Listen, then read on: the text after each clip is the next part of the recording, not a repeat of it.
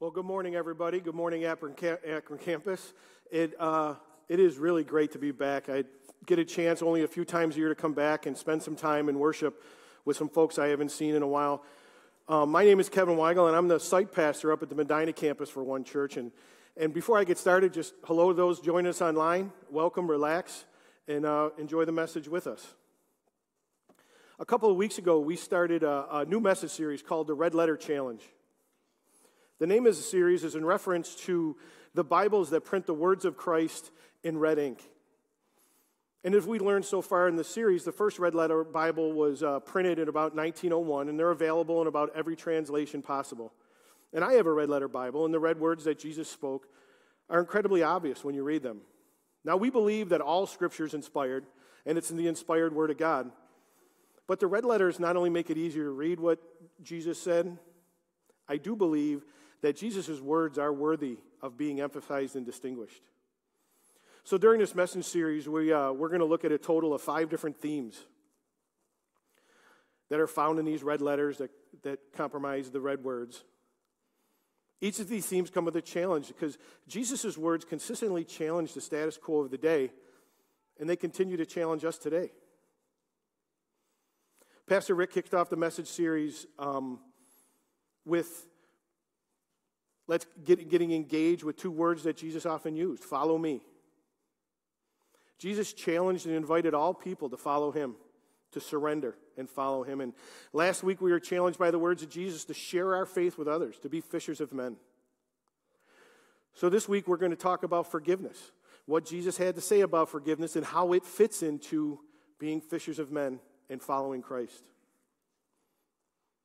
Now, last week on Valentine's Day, I, I gave this message um, up at the Medina campus. Now, for some people, that would be a heavy lift to talk about forgiveness on Valentine's Day, not me. I find Valentine's Day kind of confusing, actually. See, I don't need to set aside one day or one time of year to treat my wife special or, or to be romantic. Candles and smooth jazz and chocolate covered strawberries and petals of roses scattered throughout the house. We call that Wednesday in the Weigel house. See, I'm a romantic cat. I mean, the last 30 years of my wife's life have been like the last 15 minutes of every just sappy romantic comedy The Notebook, Sleepless in Seattle, Jerry Maguire, all wrapped into one blissful continual marriage. Right, baby?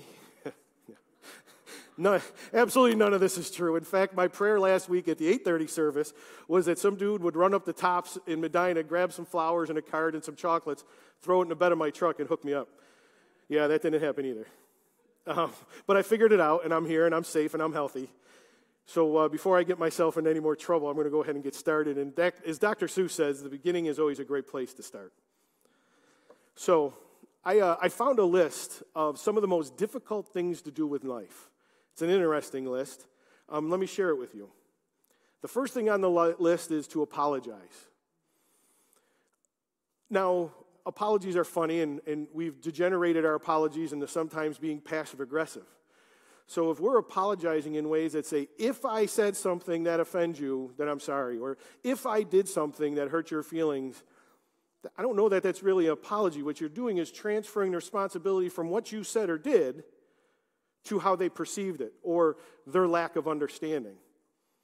So passive aggressive apologies really aren't apologies. So I'll, I'll go through the next 16 to be unselfish, very difficult. To take advice, very difficult. To admit error, to tolerate ridicule, to think and then act. Oh boy. See, this is this is my puppy. Her name is Aria. My son and I, my daughter got married and they bought a house up in Rochester. And she had her and her husband had stored some some of her furniture and things at our house and my son and I, which is always dangerous. Any statement, statement that says our, my son and I were alone, you just don't know what's going to happen. But anyway, we're moving this furniture up to Rochester, and we slipped and fell, and we found ourselves in a pet adoption place in Rochester before we delivered the furniture. so we got her. She was eight weeks old, and she was 12 pounds.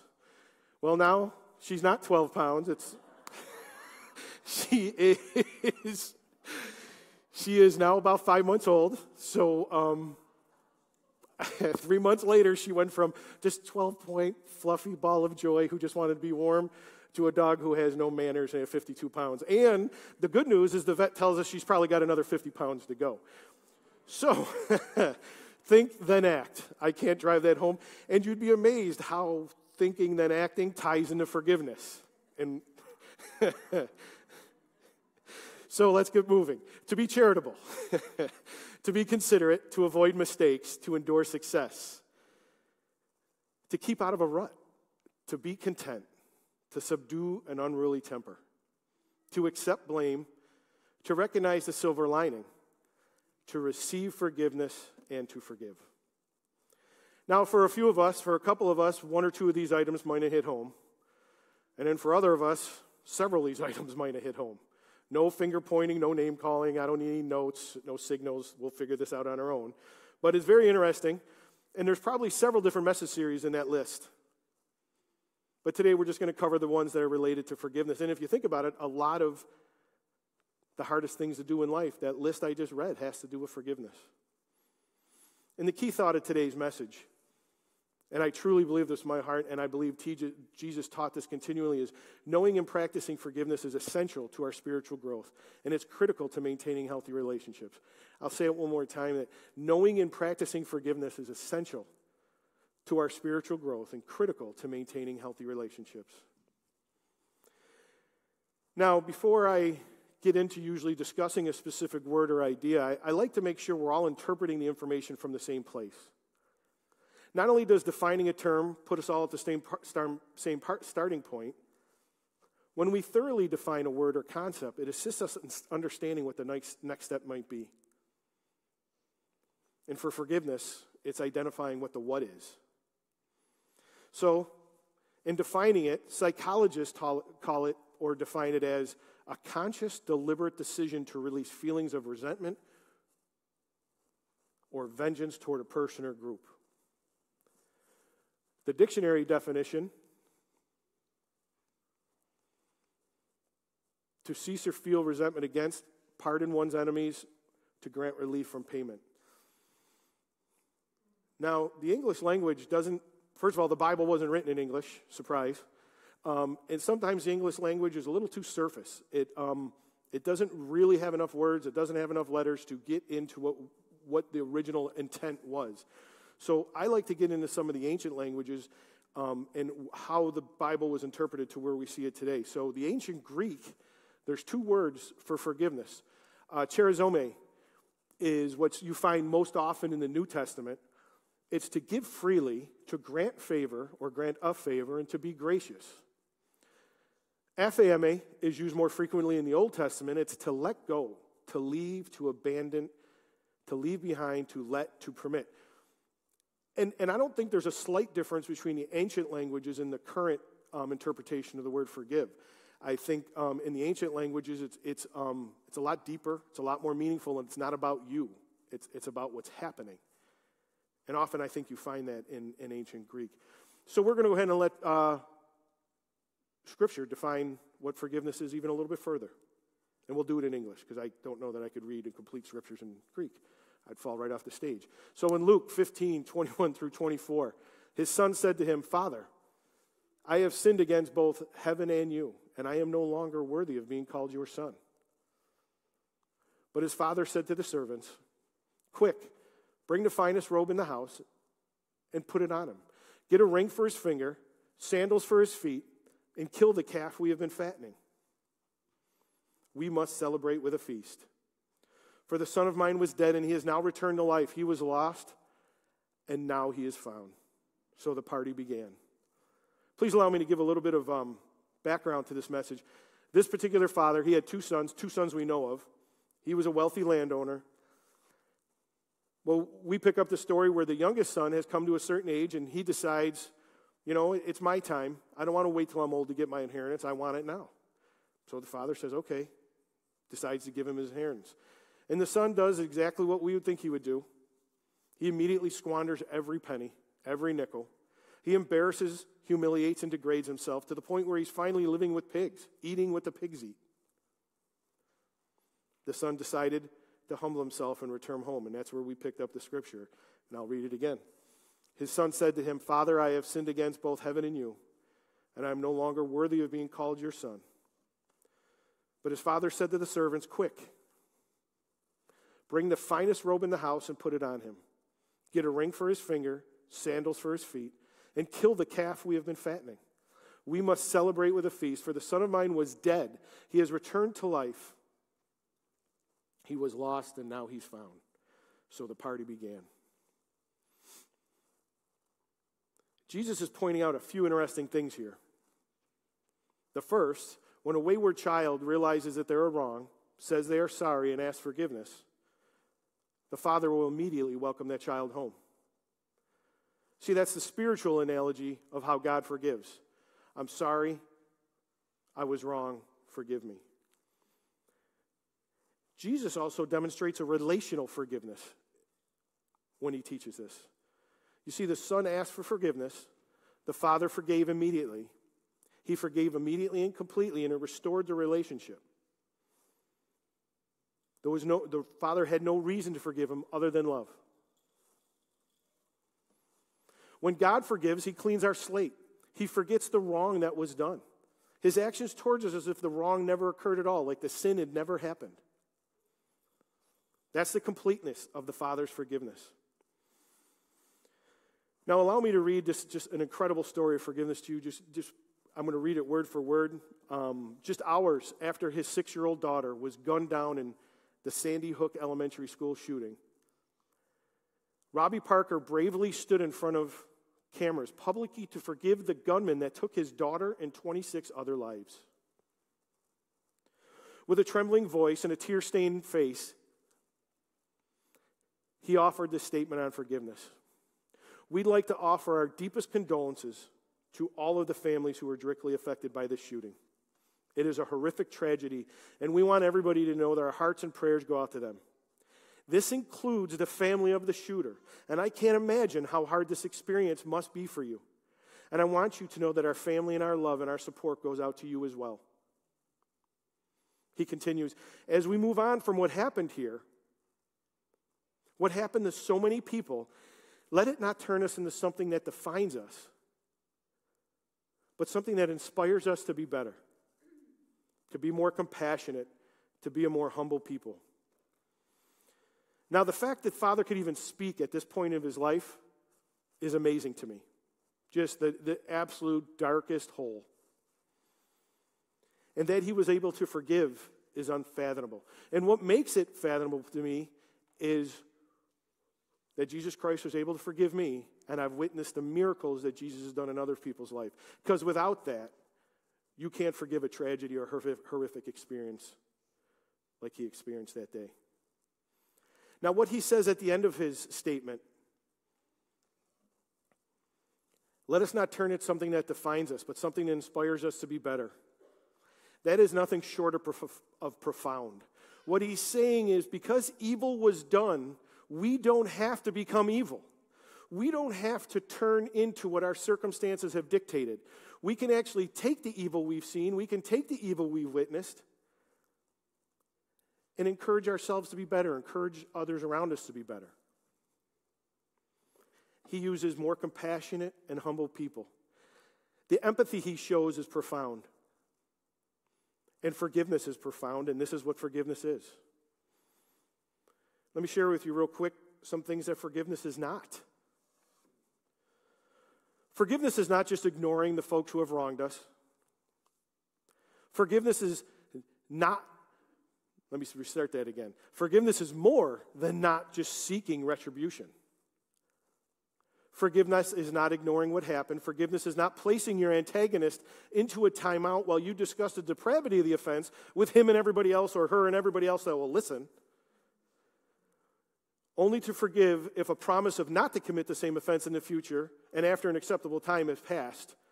That's, an that's adjusted forgiveness, and that's not forgiveness. Forgiveness is not about performance. Forgiveness is not about pretending. And forgiveness is not about control. You see, if you're withholding forgiveness because you want to control someone's behavior or their emotions or the outcome of a relationship, that's no longer forgiveness. That's manipulation. Forgiveness is not about placing yourself in danger, it's not about keeping yourself in danger. And there is a difference between forgiveness and trust. We've established what forgiveness is, but I just want to talk about what forgiveness does. Now, years ago, Tamara and I lived in Memphis, and we had the opportunity to um, every now and then go to hear uh, Pastor Adrian Rogers preach. He, he pastored an enormous church. Um, in fact, it's the biggest church I've ever been in. And he even though he was a pastor of this huge church, several times a year, of all the messages he could preach, several times a year, he would talk about forgiveness. And he always kind of had the same theme. He talked about forgiveness releases two people, not just one from burden. It releases both the offended and the offender. You see, when you forgive somebody, you're giving something away, you're giving something up. If you owe me $1,000 and I forgive you of that debt, I'm out a thousand bucks. If you've hurt me and I don't seek any type of recompense for that, I'm out. So, forgiveness, the essential aspect of forgiveness, is, is an act of grace, it's an act of mercy. It's the time to drop your rock, it's the time to forgive. So, why do I need to be forgiven? And why should I forgive others? The Apostle Paul responds to the question about why we need to be forgiven in Romans chapter 3, verse 9. He said, Should we conclude that we Jews are better than others? No, not at all. For we have already shown that all people, whether Jews or Gentiles, under, are under the power of sin. As scriptures say, no one is righteous, not even one. You see, Paul is explaining, regardless of who you are, your social economic status, the job you have, your education, who your family is, that none of us meet the standard of God, that we all fall short of the glory. Humankind is separated from God because of original sin, and that occurred in the Garden of Eden, the apple, the serpent. And in addition to that, we all sin. We all sin on a weekly, monthly, and, you know, some of the more pious of us won't admit it, but in fact, we do sin, and we need to be forgiven. You see, we're reunited with the Father through our belief in Jesus Christ. And when we confess our sin, it is forgiven because what Jesus Christ did on the cross. If you have the internet or you have any type of social media or you have a television or radio, why we need forgiveness is often blatantly obvious. The Father offers us that undeserved grace, and He offers us forgiveness through Christ. So, after st- understanding why each of us requires forgiveness, let's get into why we should forgive others. Let's start with Jesus tells us to. That's always a good place to start anything, by the way, because Jesus told me to. You're not getting a lot of arguments or pushback when you just say, Jesus told me to. But in Mark chapter 11, verse 25, but when you are praying, First, give anyone you are holding a grudge against. First, forgive anyone you are holding a grudge against, so that your Father in heaven will forgive your sins too. Next, we're to follow the example of Christ. So we, we forgive because God tells us to. Number two, we forgive because it's the example Jesus sets during his ministry. And Jesus' ministry is the essence of forgiveness. In John 8 7, Jesus teaches a lesson to the Pharisees about judgment and forgiveness. And this is going to let you into uh, inside the twisted mind of Kevin. My favorite part of Scripture is when Jesus sticks his thumb in the eye of the Pharisees. I just I read it and I just I laugh or I smile to myself. It, they try and trip him up. They don't, and, and he just so graciously says, No, this is how it works, and, and you, you should know better. But anyway, in John 8 7, Jesus teaches this lesson about judgment and forgiveness to the Pharisee. When he forgives the adulteress at the temple. They bring her to her, they interrupt what he's doing, and he ends it by saying, Those of anybody here who wants to judge, you can throw the first rock if you haven't sinned. Whoever has never sinned can throw the first rock. Now, at the end of the conversation, Jesus is the only one holding a rock, and he chooses to drop the rock. He chooses not to judge. Jesus forgave Peter after Peter denied him three times between the events in the garden and prior to his crucifixion. And Jesus forgave with his last dying breath as he hung on the cross. We forgive because we have been forgiven. And I'm going to kind of park it right here for a moment, and this might get greasy for some of you, but um, the grace that's been extended to us is not supposed to stop at us. We are to continue to behave as, Christ did. So that people draw closer to Him on their spiritual journey, on their faith walk. Now, too often Christians aren't known for grace. We're not known for forgiveness and we're not known for mercy. We are known for judgment and criticism. As Zach Zehnder writes, if God is known for forgiveness, grace, and mercy, why is the church known for the exact opposite? New people don't come to our churches because they don't want to be around Christians because they're afraid of what's going to be said or thought about them. Now, finally, we forgive because forgiveness and love can't be separated. In all of our relationships, whether it's at work, at home, extended family, friendships, forgiveness continually has to be granted and received. If we want those relationships to flourish, we have to continue to grant both grant and receive forgiveness. Now, we can't get too much farther into talking about forgiveness without talking about God's forgiving nature. And God's forgiving nature cannot be overstated. In John 3:16, a, a very well-known verse, for this is how God loved the world, he gave his only son, so that everyone believes in him will not perish but have eternal life. And whenever I read or see or talk about John 3:16, I think of the dude in the rainbow wig at the end zone of the football game holding the John 3:16 sign. Now that culturally has become kind of a joke or whatever and but I also think about how many, how many people, after watching 14 or 15 straight Sundays of football, or three or four seasons of football, or whatever time frame it is, finally couldn't stand it anymore, went to their Bible and picked it up and looked at what John 3.16 said. And that became, became the beginning of their faith walk. Now, I'm not interested in talking about John 3.16. After all, I went all the way down that rabbit hole just to tell you I don't want to focus on it. I want to focus on John 3.17. John 3:17 says God sent his son into the world not to judge the world, but to save the world through him. God sent his son into the world not to judge the world, but to save the world through him. Again, in verse 16, Jesus tells us that he is God's forgiveness. We can reunite with the Father through him, not the law. But in 17, Jesus goes on to say that he is there, this is not a threat or it's not a threat of judgment, but an offer of peace and a promise of eternal love.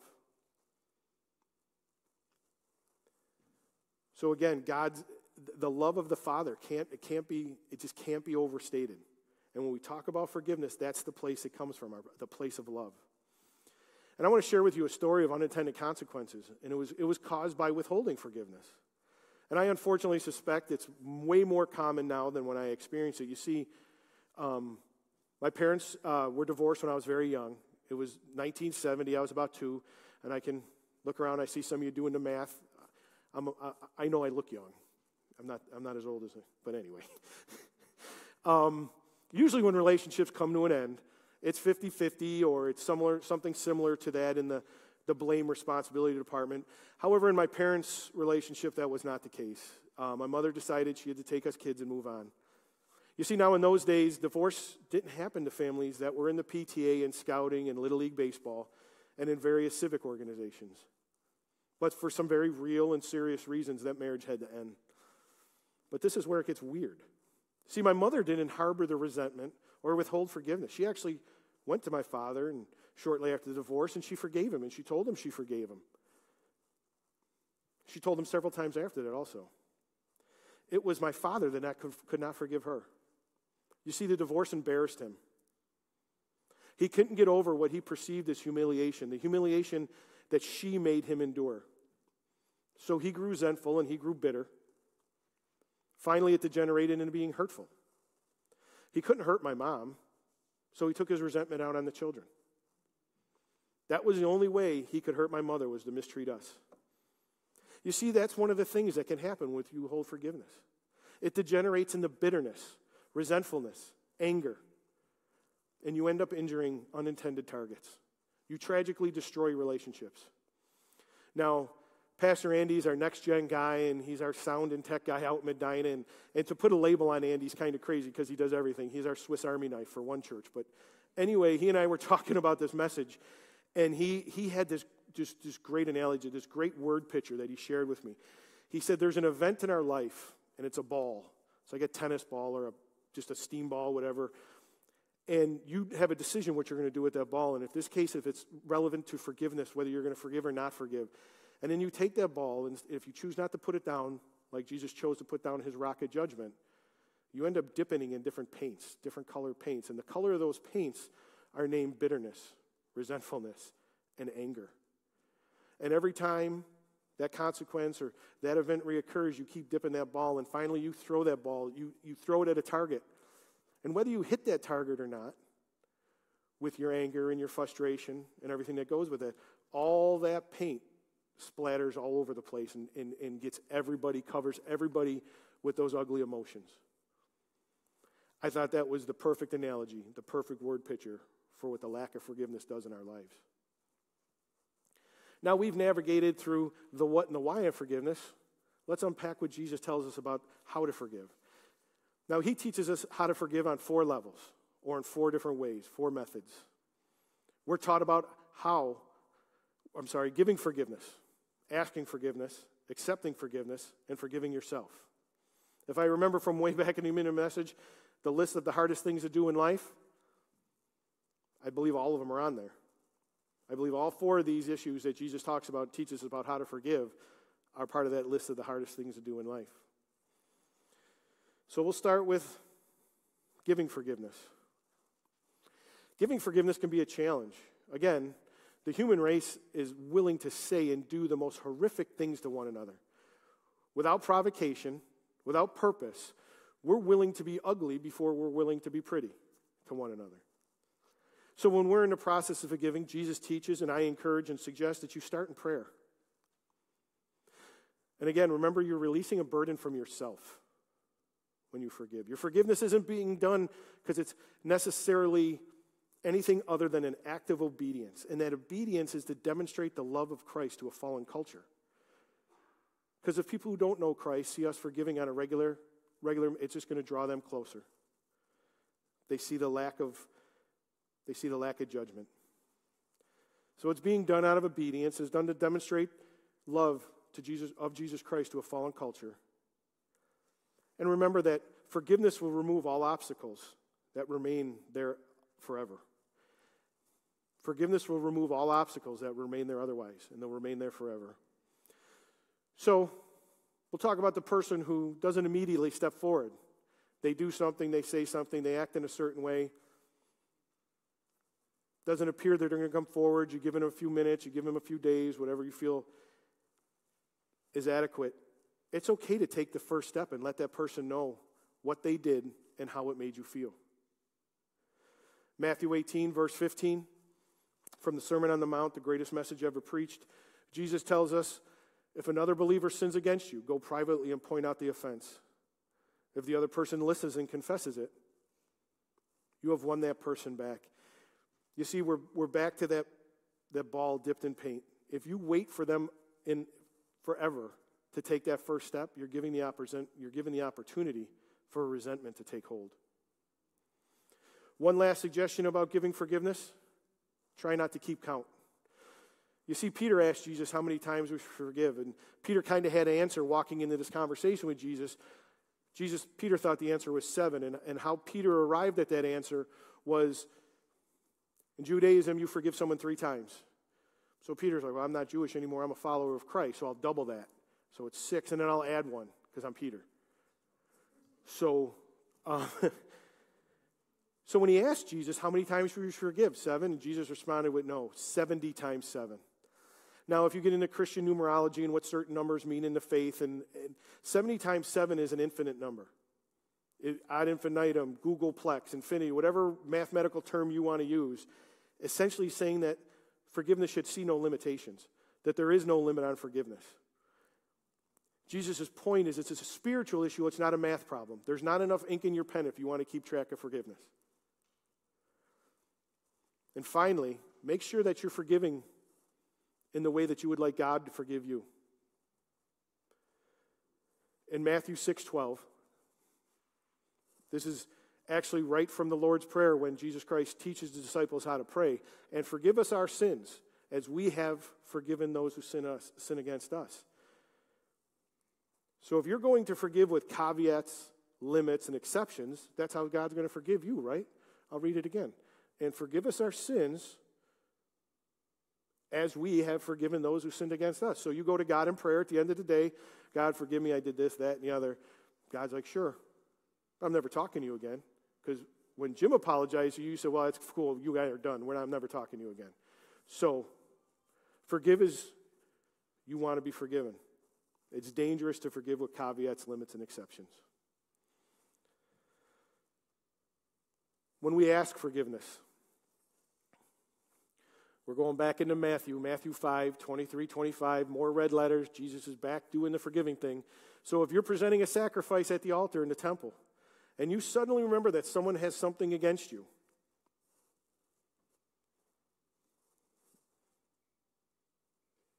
leave your sacrifice there at the altar, go and be reconciled to that person, then come back and offer your sacrifice to God. See, the Jews would present a sacrifice at the temple in order to get right with God. So, as Christians, we, we don't offer sacrifices anymore. And I, I know we're in a rural farming community. Please keep the goats and sheep, the pigeons at home. We don't need them at the altar. We don't do that in Christianity, right? Thank goodness. Um, we get right with God through fasting, through prayer.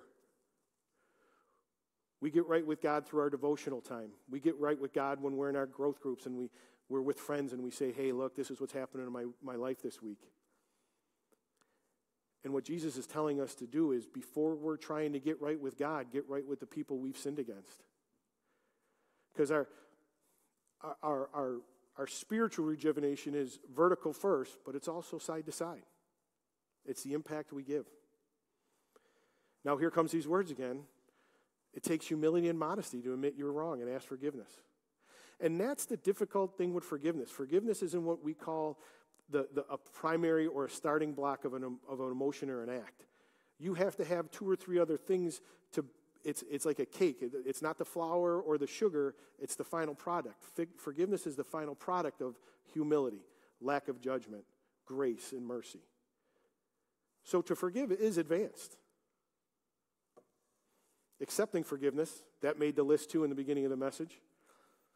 We have a difficult time accepting forgiveness because of several reasons. One, we don't believe we deserve forgiveness, and we'll talk about that in a second. We believe that we owe the party that we offended some type of penance or recompense. Now, the word penance doesn't occur in the Bible or appear in the Bible anywhere, so um, that's how we feel about that. When someone asks you forgiveness, or when you're given forgiveness and you accept it. Now, here's the final problem, and this is the lack of grace and humility. We don't believe that we did anything wrong, so we're not going to accept the fact that you're forgiving us. And often humanity sits in that place of arrogance. There's also a responsibility or an expectation when accepting forgiveness. And Jesus talks about that again from the greatest sermon ever preached, Matthew 18, 25, 28. He couldn't pay, so his master ordered that he be sold, along with his wife, his children, and everything he owned to pay his debt. He was into the king for a lot of money.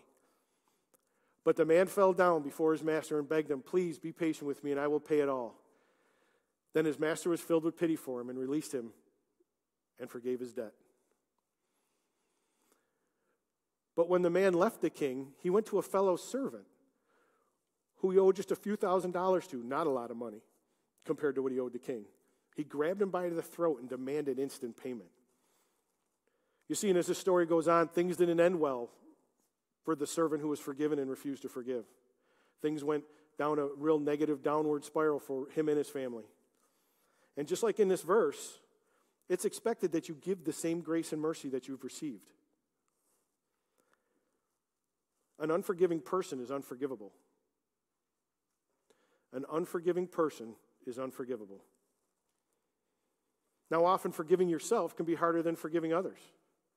And it's paramount to remember that you've already been forgiven by God and that God is bigger than your sin. Guilt comes from the sorrow of sinning, conviction. You confess your sin, you ask forgiveness, you repent, you're forgiven. Shame is not from God. Shame is the evil one telling you that your sin is too big for God to forgive. You're too dirty, dirty for your slate to be wiped clean. and you should be ashamed. And that's how the evil one works. Way back in the Garden of Eden, we talked about earlier. He didn't do anything crazy. Satan didn't, wasn't demonstrative at all. He whispered, whispered a couple of statements into the ear. Will you really die? And there was the fall of humankind. And he whispers into our ear, You can't be forgiven. Your sin is too big, and God clearly isn't big enough. That's a lie. The writer of Hebrews tells us that our sins are forgiven and forgotten. The sacrifices of shame, remorse, and sorrow need not to be made any longer. I will never again remember their sins and lawless deeds. Is when sins have been forgiven, there is no need for any more sacrifices. Forgive yourself. God does. Now, based on all the red letters and again the words that these red letters make up, Jesus had a lot to say about forgiveness. He had a lot to say about forgiveness and our relationship with the Father. He had a lot to say about forgiveness and our willingness to share the love of Christ with others. Now, here's a quick survey, some questions to work through. And there's no need to raise your hands or, or take notes or point to your neighbor. But just put some thought into them and possibly figure out where you are with the act of forgiveness. I find joy when somebody who hurt me is in pain. I purposely stay away from that person. I intensely and consistently remember the wrong that was cons- committed against me. I would have trouble praying for that person. I would not or could not assist that person if they needed my help. You see, at some point in all of our lives, we've answered yes to one or more of those questions. But if you're there right now, where those questions are kind of like, oh boy, let me just encourage you to go to prayer and seek the face of Christ. Find that place of forgiveness. You'll be releasing the burden from yourself and you'll be showing the, the grace of Christ to a fallen world. Now, forgiveness in, demon, Forgiveness is shown and demonstrated in many ways. It can come in different forms,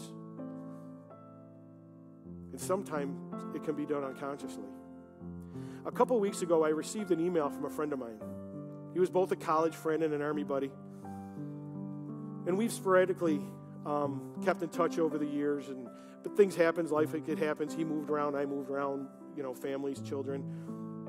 Well, this cat knows the old Kevin. He has seen and heard me at my absolute worst. His email explained that he was doing some research for a church project that he was working on and discovered that I was in the ministry and serving at one church. He asked if there was a registration process because he and his wife would like to attend service. That was it. No questions, no judgment. No request for a validated testimony of salvation. He didn't need to verify my call to ministry, just acceptance. He didn't have a rocket judgment. He had no jokes, no remember ones or I, remember whens or I can't believe. Just forgiveness. Now the grace that he that he gave was so uplifting and encouraging to me, and it's, it's it, it is difficult for me to explain. See, I often pray, my prayer is often that I don't get in the way. And I know that that that that prayer maybe holds some conceit because how can I get in the way of God and, and God's kingdom? But I do. I I I'm, I wonder how my past conduct and my past behavior will affect my witness, and I pray that it never affects someone entering the kingdom of God. You see, that email reminded me that I'm forgiven. He forgave me, and that God forgives me.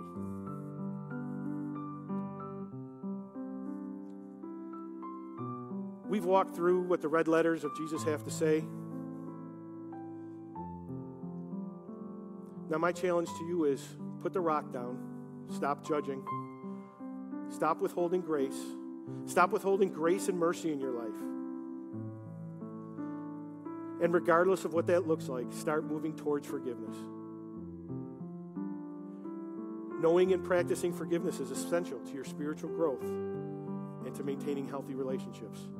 So please, forgive freely, forgive immediately, forgive abundantly, and forgive finally. Please pray with me. Heavenly Father, we love you so much. We love that our relationship with you starts with forgiveness, your forgiveness of us. That it models and teaches us what forgiveness is and how we should forgive others, Lord. Lord, you remind us continually through prayer and through other people and believers that we are, in fact, forgiven. Lord, I pray that we continually extend that grace and mercy of forgiveness to those around us, Lord. Lord, we love you, we trust you, and we believe everything you say. And thank you for your precious word. And it's in Jesus' name, most precious name we pray.